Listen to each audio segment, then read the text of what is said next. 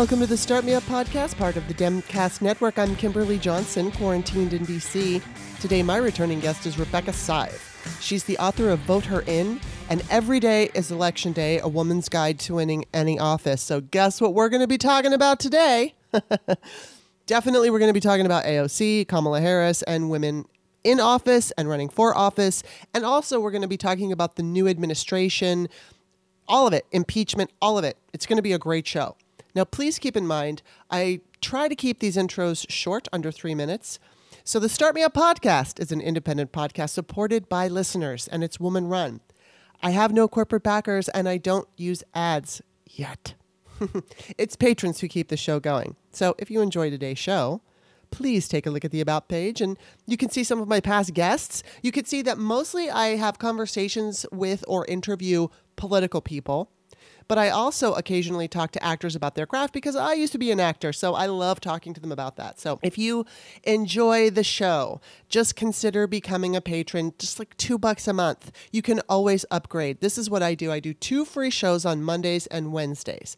And then after each free show, I do a show for patrons only that's just me. I talk about whatever I feel like talking about that day, whether it's political or body image or whatever I'm feeling in that moment.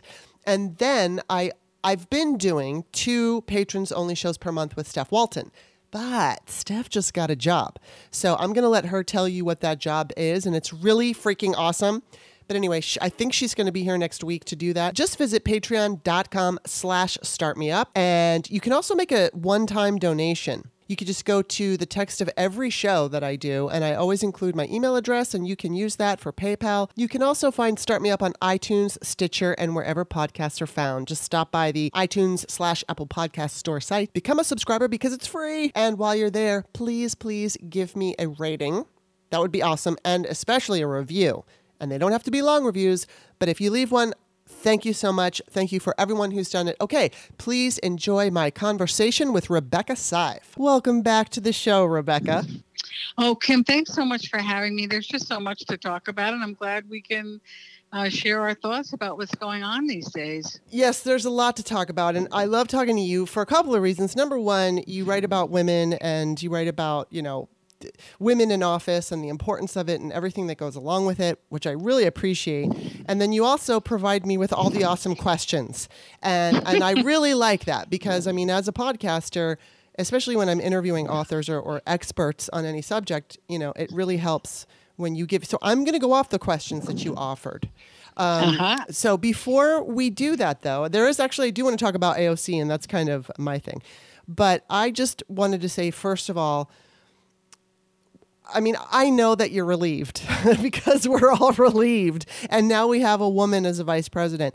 But we're also going through this ridiculous, I mean, ridiculous is not even the right word, but this this experience of white supremacy rising, the Republican Party is behaving like I mean we've never seen anything like this. This is just insanity. And next week we're going to go through that impeachment trial, and I know there's some some questions that you provided for me that do you know focus on that, especially where women are concerned. But just in general, how are you feeling about this impeachment thing. What, what do you think, or I should say the conviction part? Hopefully they will convict, but I don't think they will. But what do you think of this Senate thing that's going to happen next week?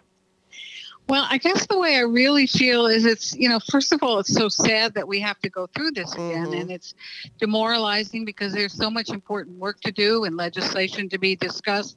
But on the yeah. other hand, it's, you know, it's necessary. We can't have a situation in which a president or any other, you know, public official for that matter is so egregiously misbehaving and inciting riots and seditious behavior. Yeah. So we just have to go through it, grin and bear it. I guess we can listen if we want to and just have confidence that the senators and the impeachment managers, you know, are going to do what needs to be done. Yeah.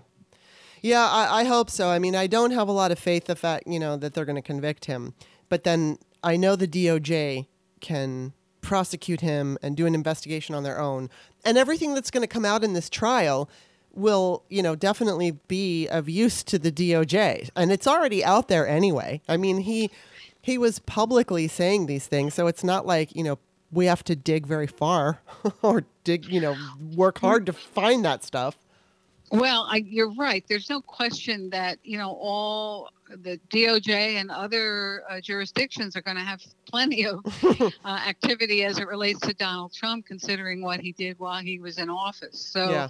you know, that's obviously important. It'll go on. It'll probably go rather slowly. Yeah.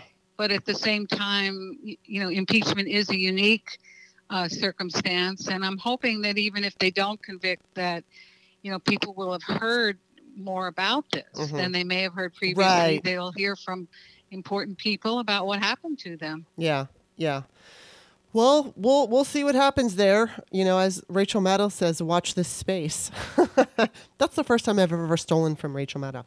Okay, so um, let's dig right in, and I want to talk. You had uh, sent me a talking point, and I think this was interesting about the devastating impact of the pandemic on women's opportunities in the workplace, both today and in the future. So, what is that? Talk about that.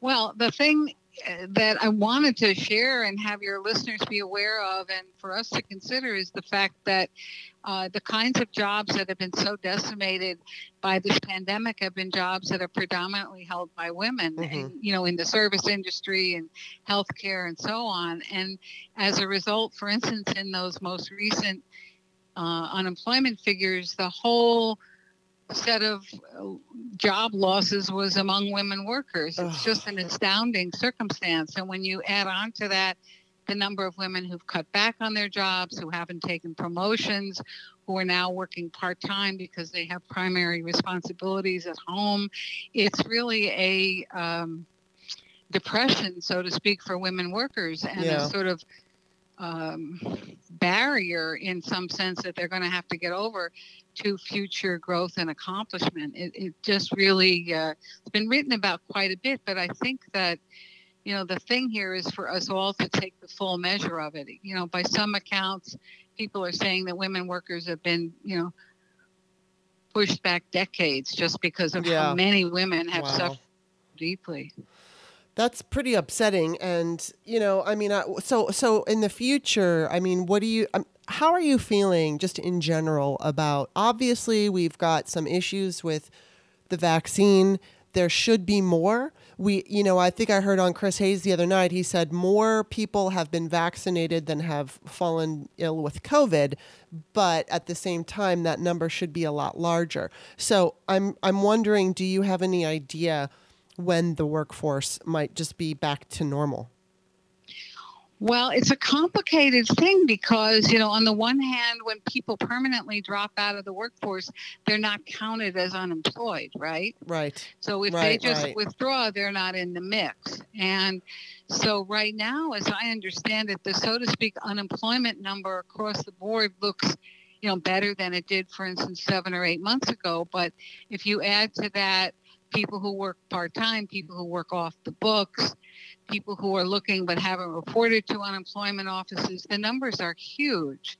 And so I think that the real issue here is not what is classically defined as full employment, right? Which, as I said, doesn't take into account too many people, but whether you know we can look around us and see that everyone who wants to work is in fact able to work mm-hmm. and not having been discouraged. And i think that some of the things we need to look to are for instance the kinds of uh, activities that happened during the 1930s when FDR was president and you know he put people to work. He gave them jobs. I don't know whether Joe Biden has that kind of thing in mind but I do think it's going to be necessary if if we're going to recover in any sort of expeditious timetable. Yeah. Wow. Oh, well, it's all just so fun, isn't it?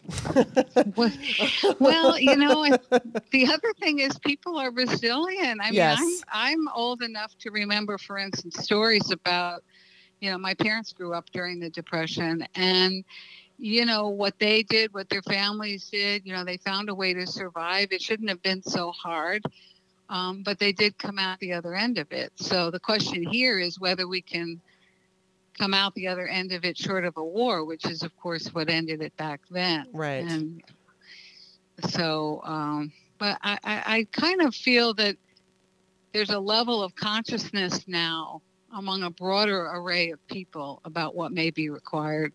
Yeah. Well, um, I, I kind of want to talk to you about um, Kamala Harris now. And it's so exciting that she's, I mean, it's just so exciting that we have a woman vice president. But I want to say that we should have already had a woman president, m- more than one. So, as much as I love to celebrate breaking this glass ceiling in this country, it's like, I mean, we're looking at New, yeah, New Zealand's got a woman leading, and they don't have any COVID cases. When they had like they they took it down to nothing, and then right. there was like four cases that popped up. She closed everything back down. She had it all under control. So you know, it, it, I just I feel like as much as I want to celebrate Kamala Harris, and I completely do, it's just so frustrating that she, we only are dealing with the vice president now. When we should have had you know women of color in, you know at the top seat we should have had just women in general.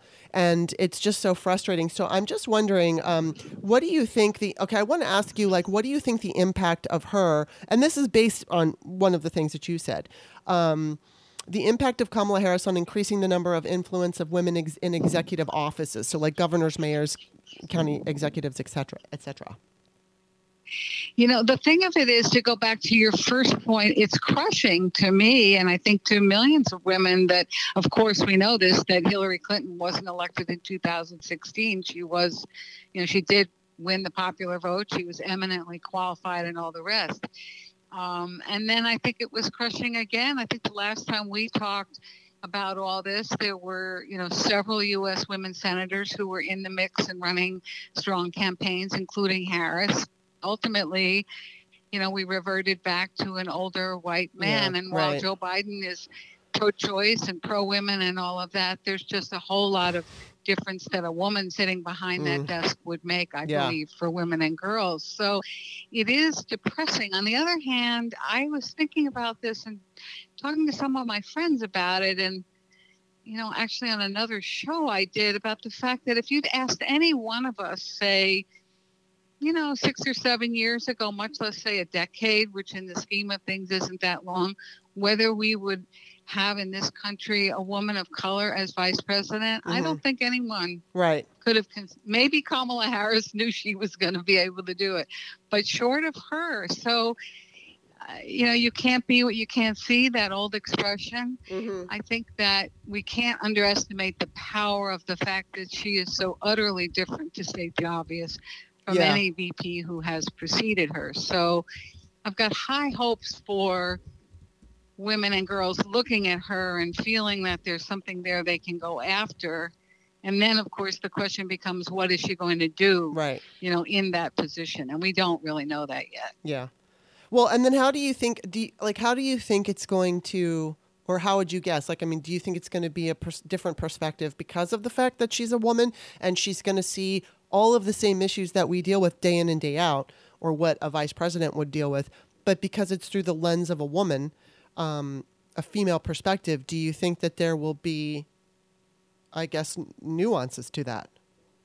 I think there'll be more than nuances. I think she's actually been fairly frank about not so much the particulars of certain policies, but the notion that she brings her own lived experience as a woman of color uh, to her job. And yeah. so I think that the question will be what particular sort of policy agenda portfolio does she take on number one number two what are the sort of messages that she takes on or is empowered to take on as she you know travels around the United States and mm-hmm. around the world. I mean, just having you know a woman vice president going to represent the country, you know, in other places, I think could make a world of difference in how uh, people perceive the United States, mm-hmm. maybe even how much they're willing to.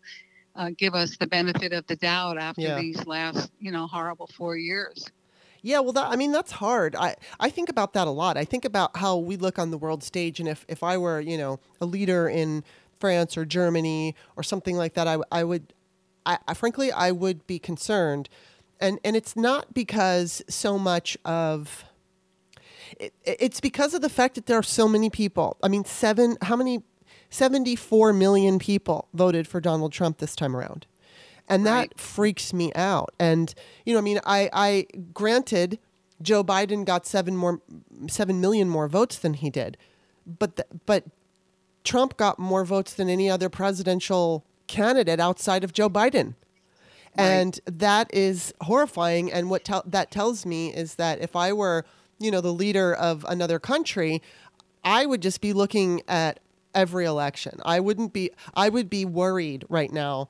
I mean, and I see what you're saying that you know if we have a woman who's a good leader and shows to be shows herself to be a good leader that you know perhaps that could ease some of those concerns. But i think more so the concerns are coming from our voter base. You know these people are not educated in so many instances and they're you know i mean these people who were crashing and rioting and basically performing an insurrection didn't even vote some of them they didn't even they they were going to kill Mike Pence for Donald Trump and they didn't even vote. They admitted it. And so it's like that just freaks me out. I, I you know, I hope that in dealing with this specific topic of this insurrection of this Capitol failed I should say failed insurrection, although people did die. Not the people they wanted to die, but people did die. Um, I, I, I think that Kamala Harris will have a really interesting role as a former prosecutor, even though she's not going to be prosecuting anybody. It'll just be interesting to watch her reaction to how, because I really think that it so much of how other leaders see us and the direction of our country is going to depend on how we handle this attack at the Capitol. Well, I think that's right, but you know, it's also true, and you know, for better or for worse, that there are just you know a thousand to do tasks on the foreign policy agenda. You know, just look at what happened the other day in Myanmar. I mean, they have to, they being the president and the vice president, mm-hmm. you know, have to respond daily to all of these uh, matters. And so they have a daily opportunity, which I yeah. think is important, to show not only to the people in the other countries, and your point is very well taken about that, you know, what it is they're committed to doing and that they're going to stay the course, mm-hmm. but they also have that chance to show to people here. And I think that while I'm no kind of Pollyanna, I do think that the sort of crush of the daily work and how they resolve it, how they address it. They announced today a you know, plan to get vac- vaccines directly to pharmacies and big box stores, for instance, mm-hmm. which is hugely important to every voter, certainly to those uh, rural voters who depend on those kind of stores. Yeah. So I'm sort of hopeful that uh, that 74 million people, you know, will see some benefits from this administration. And while they may not change sort of deep in their hearts, they will recognize that seditious behavior isn't going to get them what they need to get for right. themselves and their families. yeah, let's hope. Um, that's just, I, I mean, I, I, can take a look at what happened, and I, I've never, I never thought I would see anything like that. I mean, it just, I think a lot of us feel that way. But yes. you know, I mean, and I, I am hopeful about the impeachment because I'm, or you know, the Senate. he's already been impeached, but you know what I mean. The impeachment hearings that are coming up. Um, I'm hopeful because, as you said, there's going to be a lot that comes out, and that you know that might help to change the way the public sees it, especially because, like, for instance, one of my family members is, uh, well, she's a Trump supporter. I don't, I haven't talked to her since the election. And well, yeah, no, I did actually talk to her at Christmas time. So we hadn't yet, nothing had happened as far as the attack on the Capitol and all this stuff that's gone on with, you know, his lawyers quitting and all that good stuff.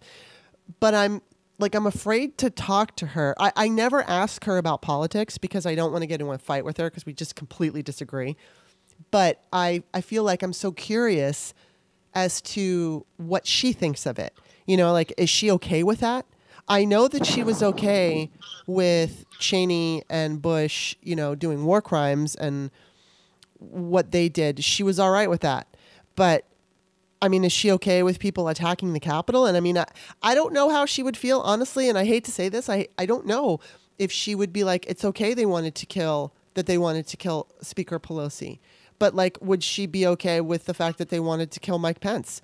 And I, I feel like oh my god i'm related to this person mm-hmm. and i don't even know if she yeah. would feel that way yeah no I, I have had conversations with people that i know not any family members but friends uh, who clearly feel very differently than i do i think what i come back to here is that um, that task of always finding some sort of common agenda item, no matter how small it is. And I say this because in my early years in organizing, I was really trained in the Saul Alinsky style. And his whole premise, which you probably know, was find an issue in the community that people across the board are really concerned about mm-hmm. and fight hard on that and win on it if you possibly can. Yeah. And then you can go on to for instance, more problematic issues or bigger issues mm-hmm. or more mm-hmm. complex ones. Yeah. And while that's a slow process, I think going back to what we were talking about before about getting everybody jobs, raising the minimum wage, mm-hmm. which is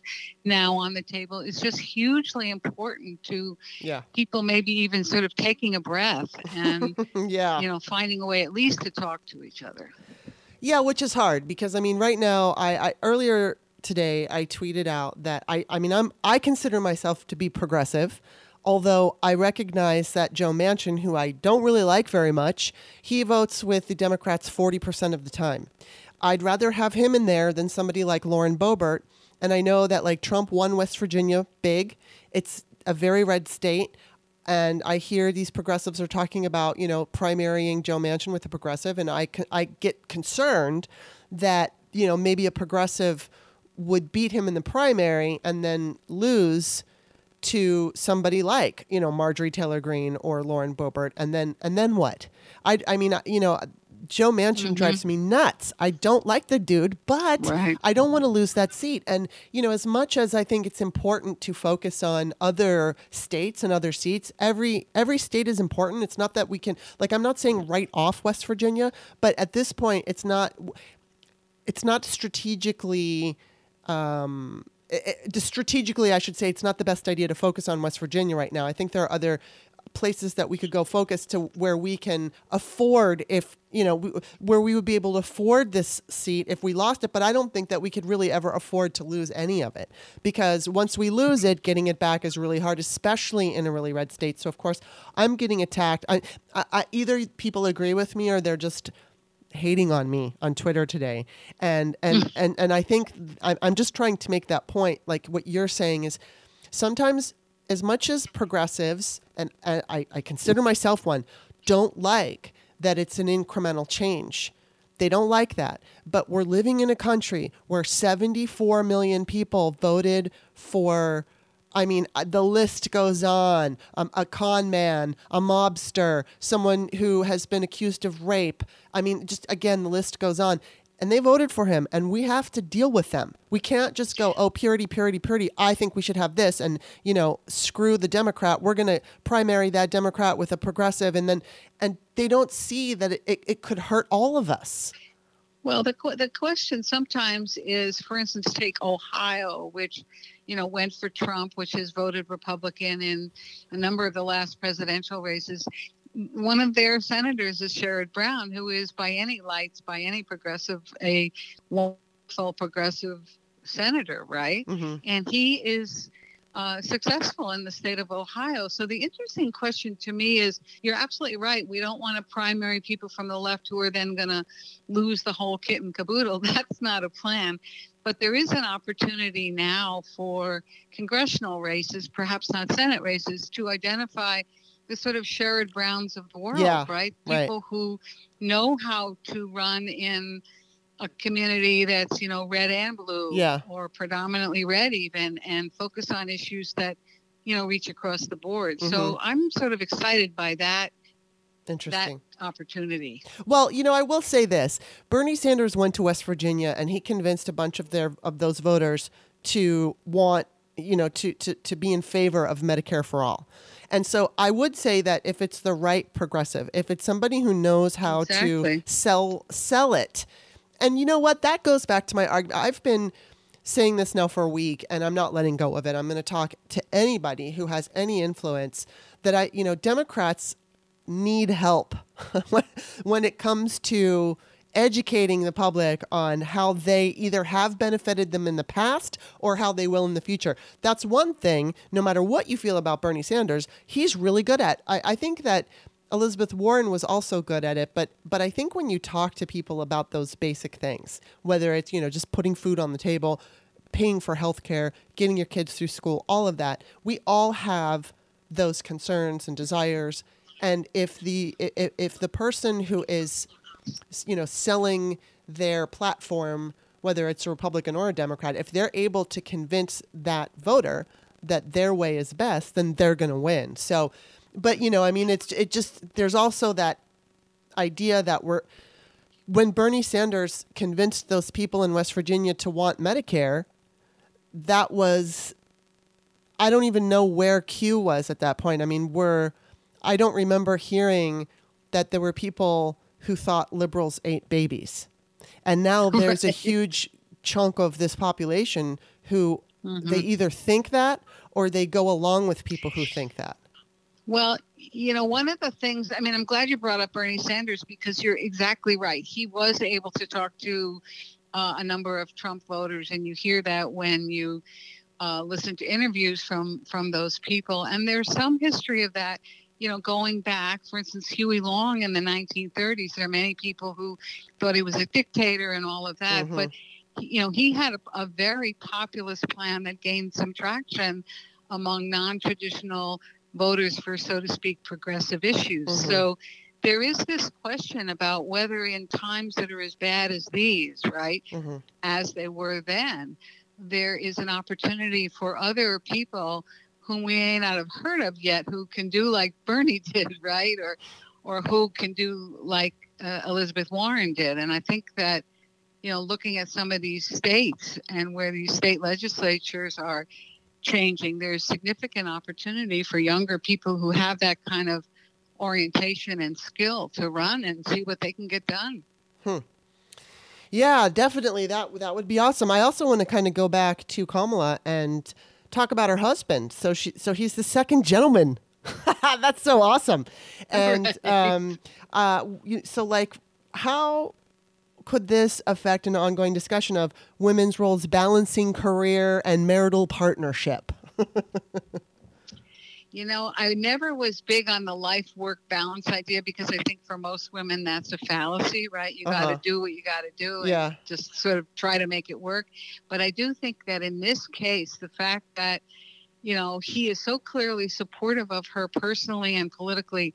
And mm-hmm. he has also given up his job, which yeah. would have, you know, created some challenges for him right. to be even more supportive, I think is a huge message. Mm-hmm. And so the question then becomes, you know, what else does he do? Just as we still have that open question with the vice president. Does he, you know, take on sort of, so to speak, non controversial issues the way so many. Mm uh, second ladies have done, or does yeah. he really step out? And I think it's an interesting um, sort of dynamic whether we can see whether uh, this second gentleman can set a precedent uh, for taking on tough issues, really messaging on significant matters. Um, we don't know that yet, but I'm kind of hoping that he creates a path for that. Hmm.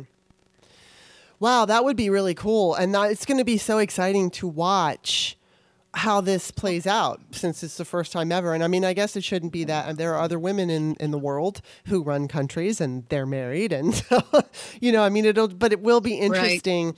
to see how this goes. I also wanted to ask you about this whole thing with AOC. It's, it's very upsetting to me. But on the other hand, um, I'm kind of grateful and I'll explain both. Uh, that that things are playing out the way they're playing out. So she did a Instagram the other night where she was talking about what happened that day in the Capitol, but she, she said that she was sexually assaulted. And all of a sudden, here come the mansplainers dismissing her, writing her off, mocking her. In right. fact, there was this guy on my Facebook page who said she shouldn't have cried and that it, it, it, it, basically she lost power when she cried, that she should have gone to her girlfriends in private and cried. And so I told him it was sexist and uh, you know, and, and I, I can't good. and I can't remember exactly what else I said, but I said she was showing human emotion and and anyway, so fortunately, and this is where I think it's a positive. There were plenty of men, and this was on my Facebook page. So there were plenty of men who came in and took up for AOC instead, like, because this guy didn't back down. Of course, what he told me is, "I'm not," a or that wasn't sexist, and it's like, okay, but um, it was, and you know, it's all. I think the same could be said. Like you know, Barack Obama cried during his presidency when those children were murdered, and I don't remember. I think it was Sandy Hook. I, I don't yes, remember. Um, mm-hmm. You know, and, and nobody, I, I don't remember if people faulted him. Maybe Republicans faulted him for that. I don't know.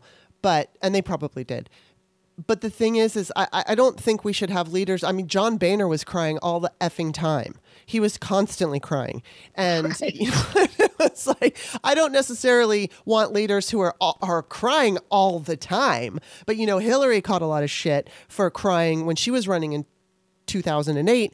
And it's like, oh my God, we're human beings. We have feelings and emotions. And I don't think that we should try to hide them. I mean, I'm not running for office and I'm not, you know, an elected official or anything. But when I found out that Ruth Bader Ginsburg died, and then I found out that Mitt Romney was okay to go forth on this, you know, Amy Coney Barrett thing, I completely lost my mind. And I did a podcast where I was like sobbing I just sobbed my way through the podcast because I was unable right. to not sob. And, you know, it, it, I, I was sobbing so hard before the podcast even started that my boyfriend thought someone died. You know, he heard me and he's like, "What's going on?" And and I was just mm-hmm. and it mm-hmm. was it was freaking me out because it was like I don't want to lose my health care. I don't want to lose what we may lose because of this this person who's going to be confirmed in like 5 seconds and um, anyway, so I, I'm going off on a rail. But the thing is, is with AOC,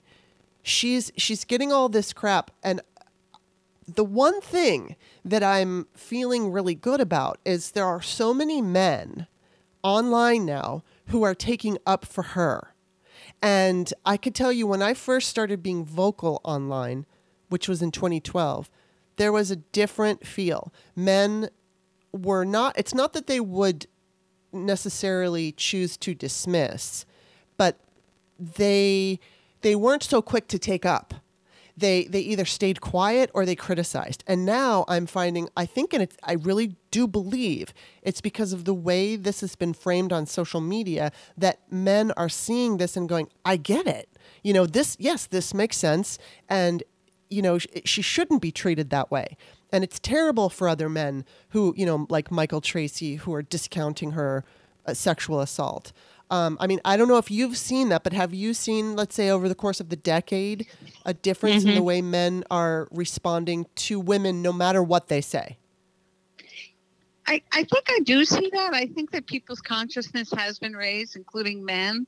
I also think that because, in particular, AOC is so powerful in so many ways that you know, the fact that um, some men are criticizing her, perhaps some women are criticizing her too, no doubt they are, mm-hmm. it's not going to matter in the long run. I mean, hmm. sexual assault, domestic violence, rape, these are, you know, tragedies that are prevalent in our culture. And so many women, for instance, uh, know what that's about. And so they are going to stay there, I believe, right with her on the fact that she experienced this. It was horrible. She's still suffering from it and going to want to, um, if not be supportive of other things she does, mm-hmm. uh, be supportive of the fact that she's been honest and mm-hmm. sharing and wanting to, you know, be strengthened by this conversation with other people. So mm-hmm. I really don't. I guess I would say I'm not terribly worried about these kind of guys. I'm sorry they attacked you on Facebook, but you know, in daily life, you sort of see that the kinds of understandings that they didn't have mm-hmm. a decade or two ago, they do have today. Yeah. I mean, you know, you do see it in sort of everyday life. Yeah. Well, I, I would say that, I mean, I don't ever feel upset. Well, it, I'll say in a general way, I feel upset, but I never feel personally upset when I see someone who doesn't get it. And I, I take a look at myself. You know, I always talk about the patriarchy and how it's not just men who hold the patriarchy up, women do. And I can say that I'm guilty of that in that I have struggled with my physical appearance basically my entire life. And it's because I don't fit what and, and I, let me just go back that I mean I used to be an actor. I lived in Los Angeles. I pursued an acting career. I was on a soap opera. I'm six feet tall, and I you know back when I was thinner, um, I was and younger. I weighed 150 pounds. So or actually I weighed 155 pounds. And when I was 100, I, was like 150 pounds for a minute and I would be kind of excited about that, but it never lasted because my body wanted to settle in at like 165 pounds. And, right. and th- that's where it would have been happy, where I could have had desserts if I didn't go crazy and I continued to work out. But in order to weigh like 155, 150, I had to severely restrict my calories and, and work out all the time. And I endlessly, endlessly just berated myself. And so I look at that and, and I mean I'm still experiencing it now that I've I'm 52 I weigh a lot more than that and I you know and it wasn't because I started eating pies it's just because my body's changed and it, it just holds on to weight now and it's different and I will say as I get older I'm a little bit more relaxed with it but I still feed that patriarchal narrative in my my own you know body hatred if you will. And and so I have seen like I've seen online where men in my opinion have evolved. And and I and I say that because I feel like okay even though I take on that narrative in my head I want to fix it. I, I, I don't want to put it out there for other women. I don't want to push that Hollywood standard beauty ideal and all of that. Um, but I, you know, so uh, what I'm trying to say is like I do see an evolution, but it, there mm-hmm. are men that I've talked to in person who still kind of don't get it. They say things and they don't see it and you know and sometimes i'm close enough to those people whether they're family members or close friends or something where i choose not to get into it with them because it's i know what i'm going to face and it's just going to be really stubborn you're wrong. This is how it used to be and this is how it always has to be and so i just leave it alone but i but i do think that we're moving in a positive direction you know, there's definitely evidence for that. I mean, I, you know, I think most of us of a certain age grew up with these unrealistic standards. I remember when I was, you know, in high school, I always wanted to be tall, skinny, and blonde because that's how you got to be a cheerleader, right? Well, yeah. I just wasn't that tall or that skinny or that blonde unless it was out of a bottle. So yeah, you know, well, bottle for me. I kind of, but it is true these days that you do see, you know, uh, other kinds of women, you know, mm-hmm. on covers of magazines. Yes, that's true. Doing all kinds of things, and and even you know, in the case of say going back to AOC, where we started this part of the conversation, I mean, she is absolutely gorgeous mm-hmm. in my view, but gorgeous in a different way, mm-hmm. and so that. That's the other thing I think that's happening here. You know, look at Michelle Obama, look at Kamala Harris, you know, any number of people. And so I think that while those, you know, those standards do prevail, it is the case that if um, you as a woman or, or a girl are supported in your own uh, appearance and goals, that that that there are some greater options, so to speak, mm-hmm. uh, than than there were in the past. But I don't want to be Pollyanna about this either. But I do think that that's something else that Kamala Harris gets to do, which is yeah. to show uh, that she's a strong woman as yeah. well as a beautiful one. That she's a woman, for instance, talk about non-traditional, who is not a mother; she's a stepmother, right? Yeah. And I think that's hugely important uh, for women who perhaps are thinking they don't want to have children, they can't have children, they're yeah. not with a partner, it's not realistic. For me, that's, I think, a huge piece of what she's going to be able to communicate hmm. that I am a complete person. Yeah. Right?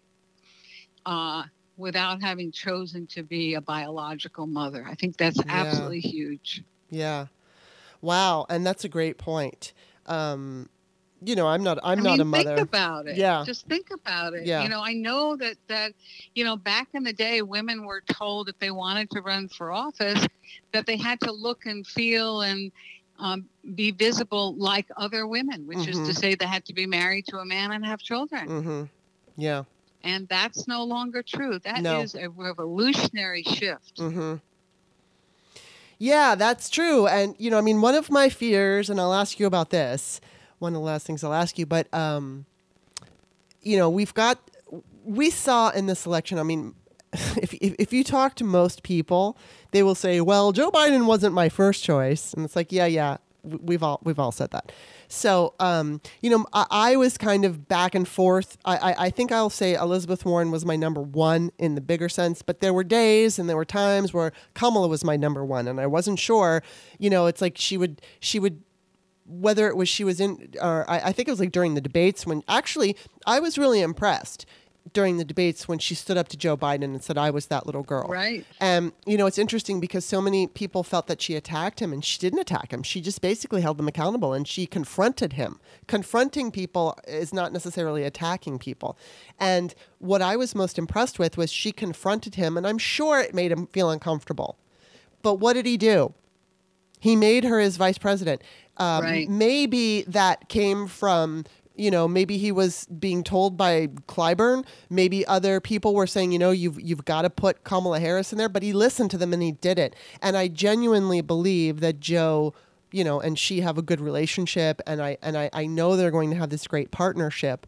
Um, but the concern that I have is because I see how women were treated once again during this, you know, primary people like Elizabeth Warren, people and look, you don't have to like Elizabeth Warren. You you know, you don't have to like where what she's talking about. And I will say that she could have handled the Medicare for all debate better. Uh, she was afraid to say that your taxes will be raised. I wished that she would have come out immediately without you know mm-hmm. trying to mm-hmm. play around and just say yes your taxes are going to be raised but let me explain how it's going to save you money in the long run and i wish that she would have been more bold with that but still, it's like the, her numbers were terrible when it came. I mean, she was getting okay numbers when it, you know, uh, the the polling numbers were okay, never in the lead. But I mean, when you look at the way that women were handled in this Democratic primary, primary, my fear is okay. So we'll go we'll go through this for years, whether Biden stays, you know, the the president the entire time, or if he says, okay, Kamala, it's all yours in 2024. You know, because there is the um, I'm not it's like a there's there there's definitely people who feel that it's possible, and I'm one of them, that he may decide maybe midterm to step down so that she can show everybody because he I don't think he's going to run in 20, 2024 no matter what. So um, if you know he could say two years from now or after the midterms or whatever, he could say, all right, I, am going to step down. I'm tired, whatever. And then Kamala gets to say, here's, here's me. Um, here's what I can do for you. Maybe that's going to happen. Maybe we'll take it to 2024 and she'll be the one that's running. My fear is that this country is not um, evolved enough, that we're too sexist and too racist to elect. And I would say this about a white woman, but too sexist and too racist to elect Kamala Harris president. What do you have to say about that? Talk me down. well, I, it my strategy, which I enunciated in my book, Vote Her In, uh, is uh, that if all women coalesce mm-hmm. and vote for the woman candidate at every chance they get, a woman can win. Now that's a tall order. It We've is. never even, you know, approached anything like that. Yeah. But the fact of the matter is if women were to decide, gee whiz, I want to vote my self-interest and I want to vote for someone who understands that self-interest in a yeah. deep way, right? Understands what it's like to make you know 79 cents on the dollar not to be promoted have to worry mm-hmm. about childcare all the things that women are typically uh, burdened by you know, if every woman were to do that, not to mention the majority of women who are pro-choice, right? That mm-hmm. approaches seventy percent. Yeah. So, you know, that's the way to get that done in the short run. Those, you know, people can win in primaries, which you know don't require as many votes to win, right? Because there just isn't the turnout. Mm-hmm. So you're right; it's a really tall order. But I think on the other hand, you know, Hillary Clinton did get more votes than Donald Trump as yeah. much as many people didn't like her. It was the Electoral College that shut her out. Yeah. So I think going back to this notion of, you know, women in key states really all coalescing, had they coalesced, for instance, in Michigan, in Pennsylvania, in Wisconsin, uh, in 2016, she would have been president. Yeah. So, it, yes, the racism is deep, the sexism is deep, but it's a doable deal by the numbers uh, if the right woman is running and mm-hmm. the right mm-hmm. people are on the ground making the case for her. Yeah, well, that's true. And I mean, I, I always argued that if if enough Democrats just voted, if all the Democrats voted for whoever, who uh, you know, whoever we nominated, that person would win. And or I, I think they had a really good strong chance at winning. But that's, you know, you take it back to Hillary. I mean, and actually they did. Democrats did vote for her, and she still lost because of the Electoral College. And she lost because of how that Electoral College was used in social media campaigns. Like they, they focused on the states that they needed electorally and they would push out certain, you know, there, there was definitely Russian interference, but I'm not going to discount the fact that there was also, you know, right wing, whether it was from this country or any other country, right wing influences going into those states that pushed it over.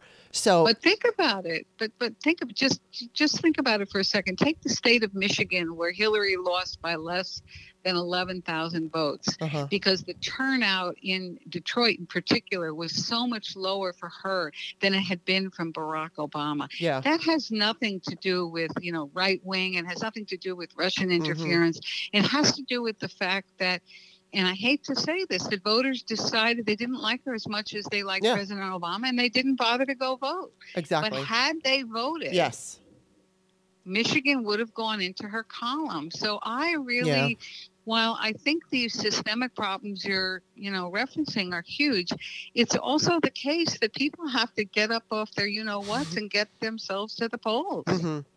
Yeah, well, and that's the job of I think I've been talking about that Democrats really should, along with pointing out why the Republican Party is toxic and terrible right now. We need to do that, but we also need to, to promote ourselves and talk about not only you know what have Democrats done for you in the past, Social Security, Medicare, all that stuff, but and uh, the Affordable Care Act, the Voting Rights Act, and and really explain why those things are important and you know we need we need to be bold and proud and I think we need to reclaim mm-hmm. the patriotic. We are the patriots. We are the American party. We're the party that's looking out for people. We're the party, mm-hmm. Democrats mm-hmm. are the party that wants to preserve American democracy and respect all that's involved in that. And so it's like I would love to see more of that. And I think that, you know, I mean, I'm going to be doing everything I can in my little you know block of the of social media and and all of that to try to push that out and right. if i can talk to anybody who's higher up i'm gonna because it's like bernie sanders i said this on my show the other day but bernie sanders put that ad out in 2016 america and it was fantastic it was a fantastic ad and and mm-hmm. well go ahead no, I was just going to say I agree with you, but I wanted to just say that look what Stacey Abrams oh, and other women leaders in Georgia did. They yeah. did exactly what you were just saying is necessary. Yeah. I mean, they were on the ground talking to people about real issues, about real accomplishments mm-hmm. by the Democrats, helping people get to the polls, solving voter challenges, sort of doing the work, right? Mm-hmm. Now, that can happen everywhere. It takes money, it takes time, most of all, it takes committed people. But I think your point about proclaiming, you know, Democrats as the patriots and therefore we're going to do this work and help you out could mm-hmm. make all the difference. Yeah, yeah, absolutely. It totally could. And I, and I'm very hopeful because Stacey Abrams knows her shit. She knows what she's doing and I'm excited to see that Jamie Harrison is taking over the DNC, and I have no doubt that they're going to take her, um, you know, everything that she did and apply it to the next election. So, you know, I mean, and I'm very hopeful, but I'm also, you know, I vacillate between feeling very hopeful and feeling really nervous because I know that not only do we have to worry about the things that we typically have to worry about in this country, which are voter suppression, gerrymandering? Uh, we've got we've got this extremism that's growing here, but it's growing globally. I know Marine Le Pen is going to run again in France. I have no doubt that Vladimir Putin is behind it, and I see. You know, I I don't think that we should forget him. I think that we've got a leader right now, we've got leadership that's going to handle Vladimir Putin the way that he should be handled. But at the same time, as somebody who lived in Soviet Russia and understands the, I don't know, like it's hard to describe the the feeling that you got from the Soviet officials over there. There was a meanness and there was a coldness and there was like a cruelty to them that I think is just defines Vladimir Putin. And he wants to destroy democracies around the world so he can basically be the big dick country. And pardon my French for that, but I mean, it's just that's what I see. And I feel like, you know, Trump was his tool. And just like Marine Le Pen is a tool of his. So I think that that tool is no longer useful. That idiot is no longer useful. And it doesn't mean that he's done. So, you know, that that's, you know, going to go whether it's the BS walk away movement, that whole thing that was the that you know black people were exiting the Demo- Democratic Party in masses that that was totally made up. And I do believe that was I think that it came from Russia. If it didn't come from Russia, it was definitely perpetuated by the trolls coming from Russia. And so we're going to see a lot of that now. We're going to see a lot right. of that anti-woman sentiment. It's still going to be, you know, the, the the Russians played two sides or both sides, I should say, of like Black Lives Matter. They played both sides of the anti-vax thing, and the whole goal was just to get us all riled up and angry. But going back to what I said earlier about the fact that I do see men in general on social media are a little bit more evolved when it comes to some of these talking points. And I and I don't want to say I don't want to turn that into men don't understand or get it per se. It's just that sometimes, you know, when I didn't used to look at the way that I viewed my body as patriarchal and now I do.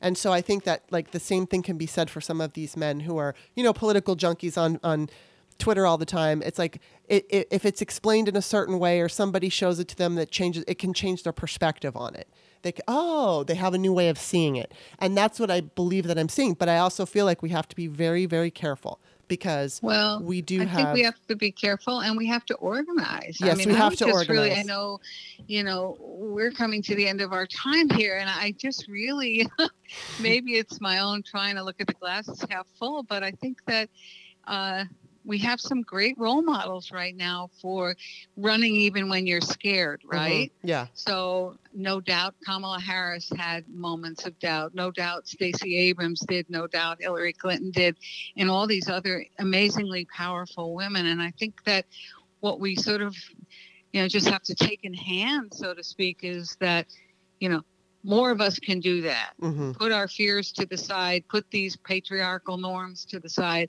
and just storm ahead with other women. I just think that that's uh, yeah. we're the majority when it comes to winning on progressive issues, and we shouldn't forget it. Right.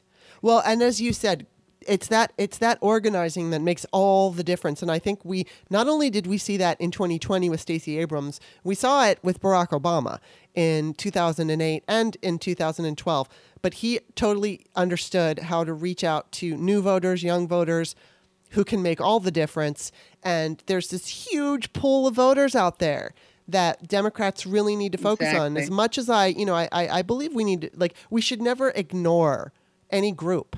We shouldn't ignore moderates.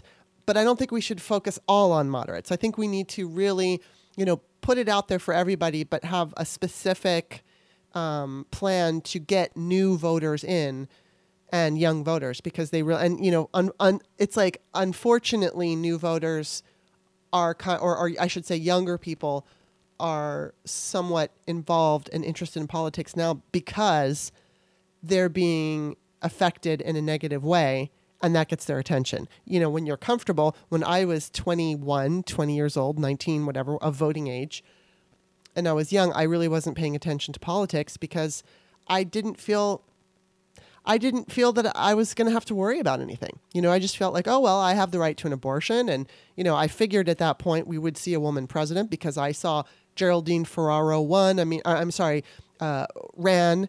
And I just figured it would, it would keep going in that direction, that eventually a woman would run, a woman of color would run, and she would win. And, and I, I felt like that's what was going to happen. Um, but, but I do agree with you. I think you're absolutely right that it's about mm-hmm. organizing and it's about just it's showcasing educating and orga- organizing right right no that that's it and in that way we will win i have no doubt okay so before you go is there anything you'd like to add Um, I, I, guess I would just underscore what we've just talked about right now, which is we have a chance to, you know, really take our courage in hand and fight for what we believe in. And we have people in the White House who are going to underscore our message and, and help us uh, win this fight. So I hope that the listeners feel encouraged by that. Uh, even if they're momentarily from time to time discouraged yeah. and just go for it. I think that's what we need to do. And I will join hands with anyone and everyone who wants to do that. and then, um, what was I just going to say? Oh, what? tell us a little bit before you tell everybody where to find you, a little bit about your books. Uh, well, thank you for asking. I've written a couple of books for those of you who may not know. The first one uh, was a guide for women who want to run for office, really uh, published right before the crest of women running. And now I'm glad to say that uh, lots more women are taking it upon themselves to run for office uh, than had in the past. It's called Every Day is Election Day. It, it features a lot of wonderful interviews with women who've done this. And my second book was called Vote Her In Your Guide to Electing Our First Woman President. And as I noted a moment ago, it really focuses on, on the fact that there is a winning strategy mm-hmm. for getting a woman behind that big desk in the Oval Office. And it is about hmm. women coming together and about women asserting their right to executive office. So for those of you who are thinking about running in, you know, for mayor or even for governor or any other kind of office that you may be starting out in, I encourage you to read Vote Her In because it hmm. really does, you know, make the case for how we can do this. Uh, yeah. And we can make the world a better place in the process. So you can find the books anywhere where good books are sold at my website and and uh, I'm very easy to find as it happens. and, for and, better or for worse. Well, so then where can they find you? It's RebeccaSive.com. Okay. Uh, and you'll see a pretty extensive website there and connections to uh, all your favorite booksellers, other articles I've written for Huffington Post and so on about um, the importance of this, you know, process we're engaged in, which is furthering equality and mm-hmm. justice for women. So check it out if you would. Definitely. And what's your Twitter handle? At Rebecca Sive pretty easy.